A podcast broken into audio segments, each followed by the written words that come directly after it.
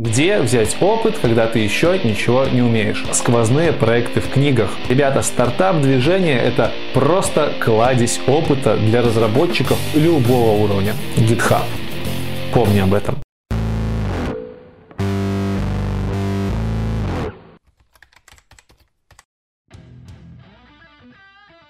Привет, с вами Лекс и вы на канале IT Борода. И сегодня мы будем разговаривать о том, где получить опыт новичку. Сегодня я вам постараюсь об этом рассказать, вспомнить какие-то истории из жизни. Нет, без истории из жизни, потому что тогда точно будет полчаса. В общем, погнали. Зачем новичку опыт? Конкретно мы говорим про практический опыт, про опыт работы с проектом, с конкретным проектом. Как показывает практика, работодатели боятся брать людей, которые не имеют абсолютно никакого практического опыта, потому что таких людей нужно учить, а дедлайны горят, денежка капает и учить никого не хочется. Поэтому гораздо охотнее смотрят на тех людей, у которых есть практический опыт. И тут вопрос, где взять опыт, когда ты еще ничего не умеешь. А ну хер его знает. Казалось бы, вопрос сложный, я помню себя в тот период, мне тоже было сложно на него ответить. Сейчас я вижу уйму ответов. Много людей заканчивают курсы, и после курсов у них нет практического опыта. Ребята, опомнитесь, на курсах вы практически всегда разрабатываете какой-то проект проект, который на протяжении всего курса вы разрабатываете с нуля и до какого-то финального состояния.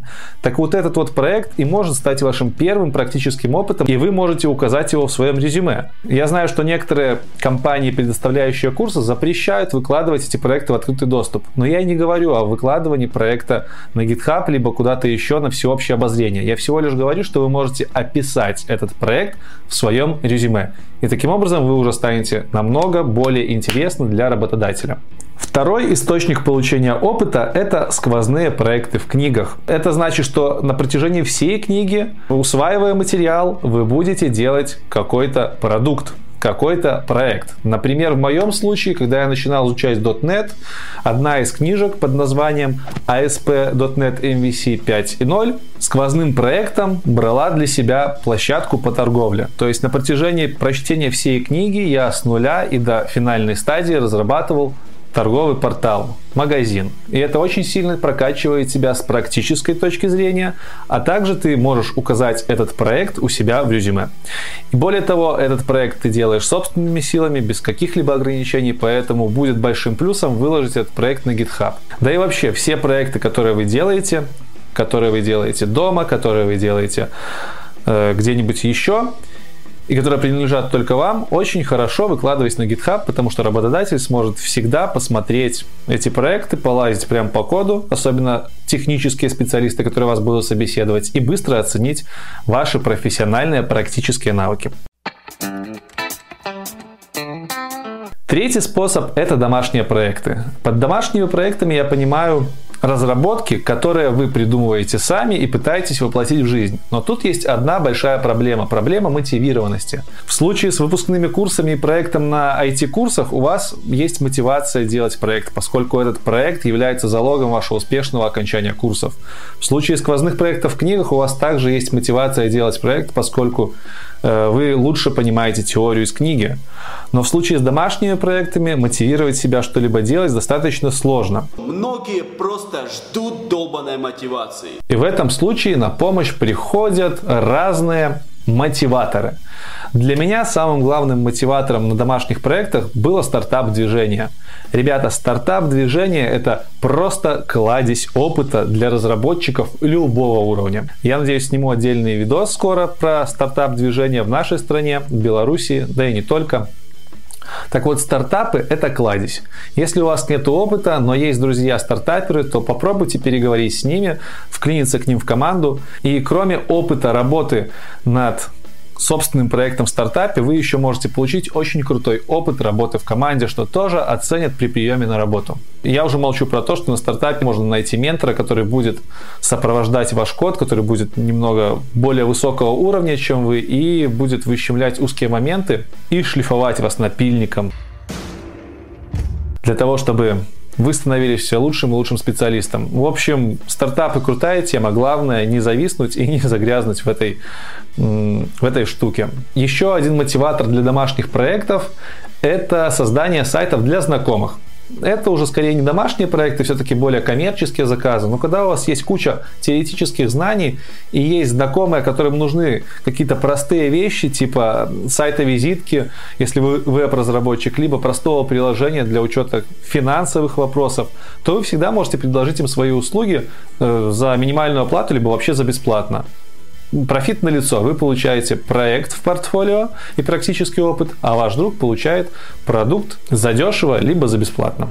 Также некоторые мои знакомые говорят, что эффективным мотиватором является разработка игр, небольших игр. Разрабатывая игры, у нас всегда есть живой интерес. А как оно пойдет, а как оно получится. Пусть даже эти игры уже придуманы тысячу раз, пусть это велосипед велосипедный, но тем не менее это работает. Попробуйте сделать змейку на досуге. На JS. Даже если вы хотите делать сайты, чтобы подтянуть JS, сделайте э, Пакмана. Найдите готовый код, разберите его, переделайте его под себя, перепишите каждую строчку и потом выложите на GitHub и занесите в резюме. Поверьте, это будет очень хороший пример того, как вы умеете работать, как вы умеете писать код, и это даст вам практическую подоплеку к вашим теоретическим знаниям. Это было шесть основных, на мой взгляд, способов для получения опыта новичку.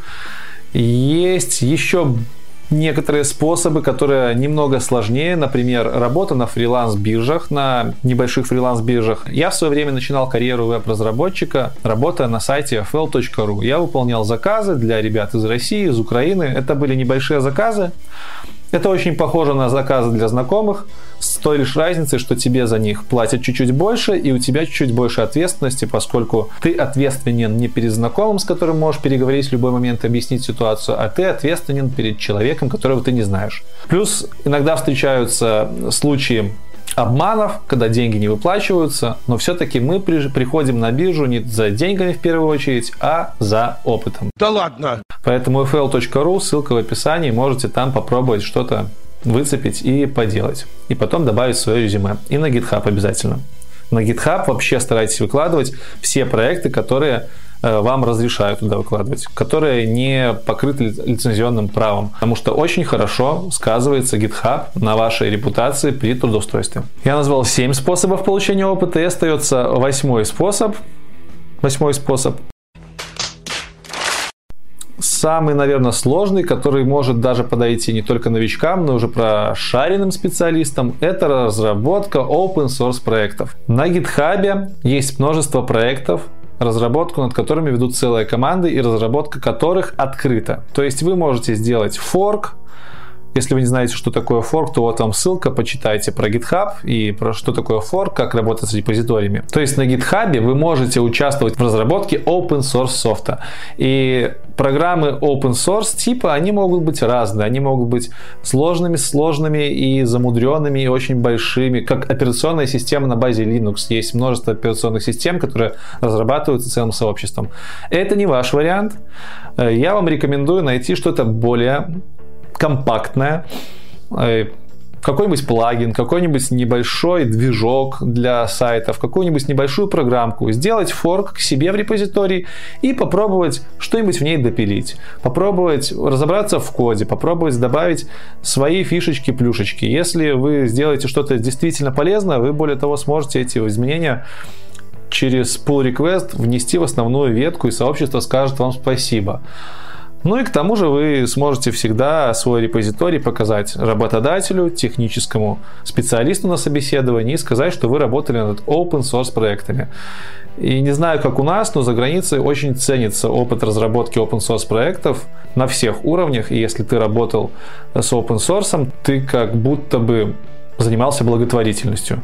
И это дает себе бонус карму и повышает вот твой человеч... общечеловеческий уровень в глазах работодателя. Неочевидная вещь, но это работает.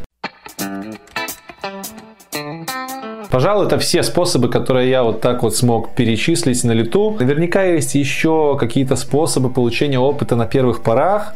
Но вот эти восемь способов использовал в свое время я, они мне помогли, советую и вам того же. Подытоживая все видео, выделю три пункта.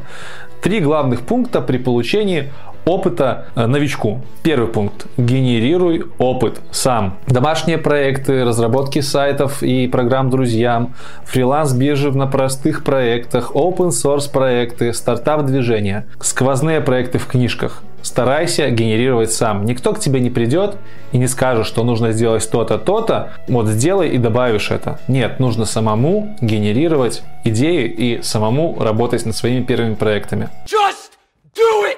Потрать на это месяц, два, три, но потом это окупится. Окупится тем, что ты устроишься на хорошую работу, потому что у тебя уже есть практический опыт. Второе, не нужно лепить сферического коня в вакууме, отрешенного от действительности. Старайся выбирать проекты, связанные с тем, что тебя окружает, связанные с конкретными задачами, с целями. Не нужно делать бесцельные, никому не нужные программы, потому что у тебя быстро пропадет мотивированность. Ты начнешь что-то делать, пройдет несколько недель, и ты все забросишь, и в итоге у тебя не будет законченного проекта для портфолио. Поверь мне, это так и работает. Я испытал это кучу раз на своем опыте.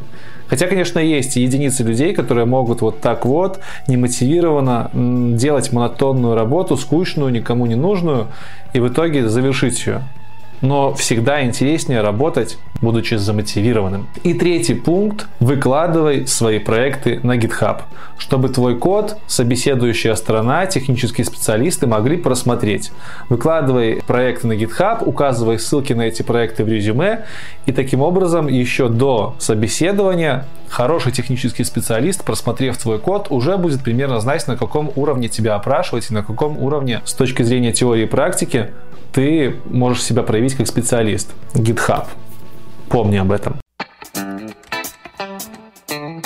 На этом все. Я уложился в 15 минут. Браво! Простите мне мою усталость.